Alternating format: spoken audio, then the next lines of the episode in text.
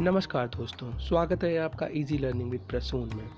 आज हम बात करेंगे प्राचीन भारतीय दर्शन के आगे के हिस्से के बारे में, जिसमें हम बौद्ध दर्शन और जैन दर्शन के बारे में बात करेंगे। लेकिन बौद्ध दर्शन पर जाने से पहले मैं आपको मौर्य काल से पहले की राजनीतिक स्थिति के बारे में कुछ बताना चाहता हूँ, जिस राजनीतिक स्थिति में मुख्यतः 16 महाजनपद के बारे में हम जानकारी प्राप्त करेंगे। चलिए शुरू करते हैं। 16 महाजनपद, जैसा कि हमने आपको पहले ही बताया, आपने पढ़ा ही होगा किसी न किसी लेवल पर। ये बुक्स में नाम नहीं पता, राजधानियाँ नहीं पता, लेकिन ये तो लगभग हम सब जानते ही हैं। जो इतिहास को थोड़ा सा भी रुचि या थोड़ा सा भी विषय के रूप में उन्होंने गंभीरता से पढ़ा है। चलिए, 6th शताब्दी या 6ठी शताब्दी से मौर्य साम्राज्य के बीच की स्थिति जो है, उसमें क्या था, महाजनपद थे 16। मगध के शक्तिशाली होने के क्या कारण थे, हम ये भी जानेंगे, क्योंकि देखिए इन्हीं महाजनपदों में एक महाजनपद है मगध, और उस मगध में मौर्य साम्राज्य से पूर्व जो थी मगध की या सभी महाजनपदों की क्या स्थिति थी। तो सबसे पहले हम फैक्ट लेते हैं कि जो महाजनपद थे वो कौन थे, और ये भी देखेंगे कि वो वर्तमान में क्या हैं, वर्तमान में उन्हें किस नाम से जाना जाता है। जिसका भी रेलिवेंट होगा हम उसके बारे में ही बात करेंगे। तो सबसे पहले मगध साम्राज्य, पहला महाजनपद मगध साम्राज्य, ये दक्षिणी बिहार में पड़ता है। देखिए मैप, हमने बताया आपको प्रारंभिक दिनों से ही कि मैप का विजुलाइजेशन अगर आप करना सीख गए तो विजुलाइजेशन तब होगा जब आप उसे एक दो बार एक्चुअली में देखेंगे। तो दक्षिणी बिहार का मतलब है कि नेपाल के साइड में उत्तरी बिहार और उसके नीचे साइड में दक्षिणी बिहार। राजधानी जो थी इसकी, मगध की 2 राजधानियाँ रही हैं। एक है राजगृह, जिसे अब राजगीर कहा जाता है, और दूसरा था पाटलिपुत्र, जिसे पटना अब कहा जाता है। तो देखिए पाटलिपुत्र जो है वो चंद्रगुप्त मौर्य ने पाटलिपुत्र को राजधानी बनाया, और उससे पहले मगध की राजधानी राजगृह रही। दूसरा जो हम राज्य है उसकी बात करेंगे, अंग और बंग, ये पूर्वी बिहार है, पूर्वी बिहार। इसकी राजधानी चंपा थी, और ध्यान रखने वाली बात है चंपा जो है भागलपुर है, लेकिन इसके बारे में जो इम्पोर्टेंट पॉइंट है वो है मगध के पूर्व में। देखिए दक्षिण में हो गया, तो मगध के पूर्व में एक नदी थी, बीच में थी चंपा, तो चंदना या चंपा नदी के पास में ही ये जो अंग वंग और ये नगर राज्य था वो बसा हुआ था।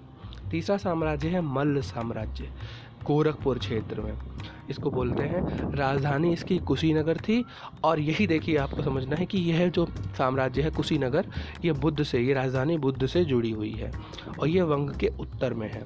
वंग के उत्तर मतलब वंग है पूर्व में, और पूर्व के ऊपर चला गया आपका पूर्व उत्तर में, इसको बोलेंगे हम मल्ल साम्राज्य।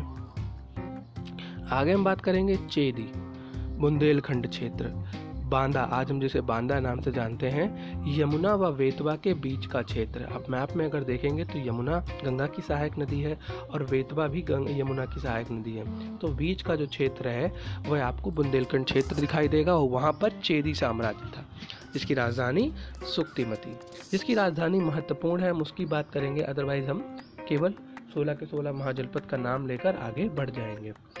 वत्स साम्राज्य, इलाहाबाद और राजधानी कौशाम्बी। फिर है काशी, और काशी की जो राजधानी थी वाराणसी। कौशल, अयोध्या क्षेत्र, राजधानी थी श्रावस्ती। ये इंपॉर्टेंट है, इसे ध्यान रखिएगा कि कौशल जो है अयोध्या क्षेत्र, और इसकी जो राजधानी थी वो श्रावस्ती थी।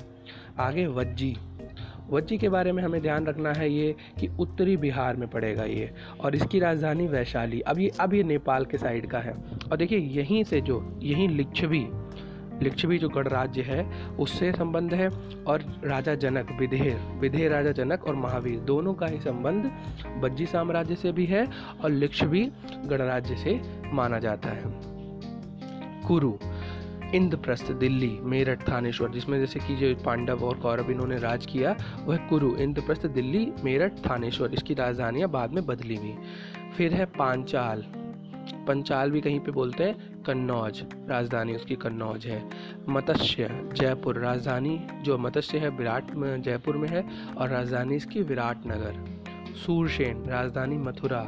फिर है अस्मक। अगला है गंधर्व की राजधानी तक्षशिला।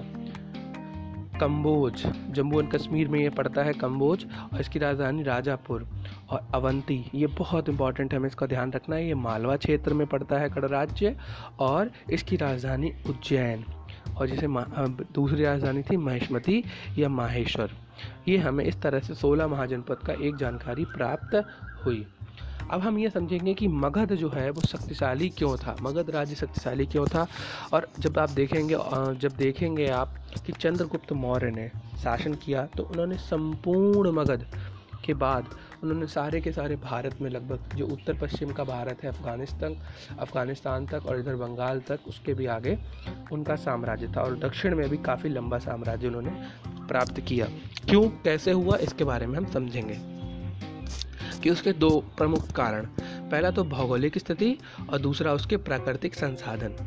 ये जो कारण थे इसके बारे में हमें ध्यान रखना होगा। यही वजह थी कि मगध साम्राज्य धीरे धीरे शक्तिशाली होता चला गया। राजधानी गंगा, गंडक व सोन नदी के तट पर राजधानी इसकी स्थित है। और राजधानी आप जानते हैं मगध की राजधानी राजगीर और बाद में हो जाती है पाटलिपुत्र, पटना। ठीक है, तो गंगा, गंडक और सोन। अब देखिए पटना की लोकेशन अब आप देखेंगे तो नदियों से घिरा हुआ है। ठीक है, अभी आप कुछ ही दिनों पहले, 1 साल 1.5 साल पहले की बात है, बहुत ही भयंकर बाढ़ भी वहाँ पर हमें देखने को मिली थी। परिवहन की सुविधा, देखिए परिवहन की सुविधा जो थी वो यहाँ पर बहुत अच्छी थी।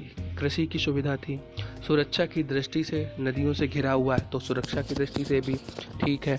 पहाड़ी थी राजगृह के चारों ओर, जो राजगीर है, जो पहले हम मगध, क्योंकि हमारे साम्राज्य से पहले की भी बात अगर करें तो पहाड़ियाँ थी राजगृह के चारों ओर। यह भी एक कारण था कि पूरी तरह से सुरक्षित था। गर्म पानी और शीतल पानी दोनों के हमें स्रोत वहाँ पे दिखाई देते हैं। ठीक है, पहाड़ों से हमें जो ठंडा पानी भी मिल रहा है और ज़मीन से जो निकलते हैं गर्म जल के स्रोत वो भी वहाँ पर प्राप्त होते थे। हाथी बहुत थे जंगलों में, तो हाथी एक तरीके से सुरक्षा के लिए प्रयोग किए गए तमाम चीज़ों के लिए। लकड़ी भी मिल गई, जंगल हैं, लकड़ी की तो समस्या है नहीं क्योंकि देखिए उपजाऊ भूमि पर रह रहे हैं। और लोह के बड़े बड़े भंडार भी थे झारखंड के एरिया में। और आप समझेंगे तो इस प्रकार से लोह के बड़े भंडार के कारण जो था कृषि उपकरण और हथियार, ये दो चीज़ें मगध साम्राज्य के पास भरपूर मात्रा में थीं। फैक्ट्रियाँ थीं इसकी, फैक्ट्रियाँ मतलब काश्तकार लोग इसका तलवारों का, हथियारों का, हलों का निर्माण करते थे। यह जो कारण था, ये भौगोलिक और प्राकृतिक संसाधनों का मुख्य रूप से कारण को हमने यहाँ पर समझा। आगे हम बात करेंगे कि मौर्य साम्राज्य से पूर्व के मगध में शासक कौन कौन थे, जो मुख्य शासक थे उनके बारे में जान करेंगे, प्राप्त करेंगे। सबसे पहले हम बात करेंगे हर्यक वंश की। हर्यक वंश के जो संस्थापक हैं वे बिंबिसार माने जाते हैं, वास्तविक संस्थापक। हमें यह ध्यान रखना है, वास्तविक संस्थापक। इतिहास में भी इन्हीं का जिक्र मिलता है। हर्यक वंश माना जाता है कि 566 ईसा पूर्व ये स्थापित हुआ। और जो बिंबिसार हैं उनका जो पीरियड बोला जाता है वो 542 ईसा पूर्व से लेकर 493 ईसा पूर्व तक बोला जाता है। 542 before Christ to 493 before Christ. अब देखिए, जब भी ये पुरानी ही राजनीति है कि मगध साम्राज्य ने प्रारंभ से ही आसपास के जो गणराज्य थे उनसे मित्रवत और खुशी के साथ में शत्रुवत व्यवहार किया, लेकिन वैवाहिक संबंध स्थापित किए। अगर हम प्रॉपर्टीज़ के हिसाब से जाएं तो वैवाहिक संबंध स्थापित किए। भूमि की नाप व कर की व्यवस्थित स्वरूप इन्होंने हमें प्रदान किया।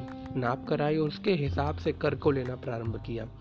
देखिए, आप जब भी इतिहास पढ़ें तो ये बात अपने दिमाग में रखें, लगभग अंग्रेज़ों के टाइम तक जो अर्निंग का जो मूल स्रोत है वह कृषि कर ही रहा है। तो हम जब भी बात करेंगे कि भूमि की नाप, तो भूमि की नाप में महत्व, भूमि की नाप में इंटरेस्ट हर राजा ने या किसी ने लिया, उसका सीधा सा कारण है क्योंकि जो आय के स्रोत है प्रमुख वो केवल और केवल भूमि ही है, लगान ही है। इस बात का हमें सदैव ध्यान रखना है।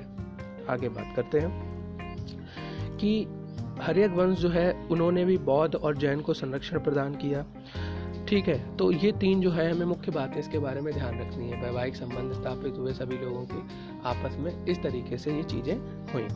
आगे बिंबिसार का जो पुत्र है अजातशत्रु, अजातशत्रु ने 493 से लेकर 461 बिफोर क्राइस्ट तक राज किया। और इसमें देखिए महत्वपूर्ण बात है यह है कि बिंबिसार की इन्होंने हत्या की। ये पॉइंट हमें ध्यान रखना है। और आरंभ से ही जो अजातशत्रु है ये बुद्ध का विरोधी रहा। अब देखिए बुद्ध का विरोधी है तो हमें एक बात ध्यान रखनी है कि उस वक्त इतने अच्छे से फ्लोरिंग तरीके से नहीं होना चाहिए था बुद्ध धर्म को, लेकिन बाद में जीवक से सुलह कराई। बाद में जीवक जो थे, जीवक एक विचारक थे, उन्होंने इनकी सुलह कराई और धीरे धीरे ये जो थे ये बौद्ध धर्म को इन्होंने स्वीकार कर लिया। अब जब स्वीकार कर लिया तो वहाँ पर बौद्ध धर्म जो था अच्छे से फलने फूलने लगा। तो यही रीज़न है कि उस समय बौद्ध धर्म अपने चरम पर पहुँच रहा था। आगे हम बात करें तो उदयीन जो थे वो अजातशत्रु के पुत्र थे और उन्होंने अजातशत्रु की हत्या की। तो हर्यक वंश है उसमें पुत्रों ने अपने पिता की हत्या करके शासन को प्राप्त किया। आगे जो बात करेंगे कि जो शिशुनाग वंश की स्थापना हुई, शिशुनाग ने ही की शिशुनाग वंश की स्थापना, और 431 ईसा पूर्व 431 बिफोर क्राइस्ट इन्होंने इसकी स्थापना की। लगभग ये 50 वर्षों तक चला। वही हर्यक वंश के जो राजा थे उदयन, उन्हें मारकर नए राज्य की स्थापना की। अब शिशुनाग वंश चल रहा है, लेकिन शिशुनाग वंश में क्या थे? कालाशोक, पत्नी के प्रेमी ने हत्या और नए साम्राज्य की स्थापना। ठीक है, कालाशोक ने पत्नी के प्रेमी, मतलब पत्नी इनकी फिर उसके प्रेमी की हत्या की और नए साम्राज्य की स्थापना की, और उसको इस तरह से ये जो कहानी थी वो आगे बढ़ती गई। आगे बात करेंगे नंदवंश की। नंदवंश महापद्मनंद, वही कि देखिए कालाशोक जो थे उनके पत्नी के प्रेमी थे महापद्मनंद। महापद्मनंद ने कालाशोक की हत्या की और साथ में अपना नया वंश नंद वंश की स्थापना कर ली।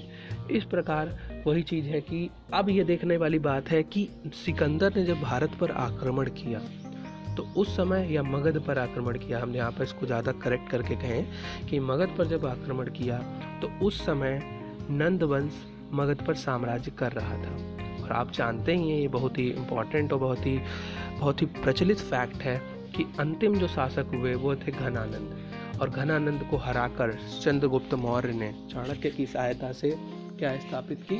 मौर्य साम्राज्य की स्थापना की। ये थे कुछ महत्वपूर्ण नाम जिन पे एग्जाम में क्रोनोलॉजी आपसे कभी भी पूछी जा सकती है।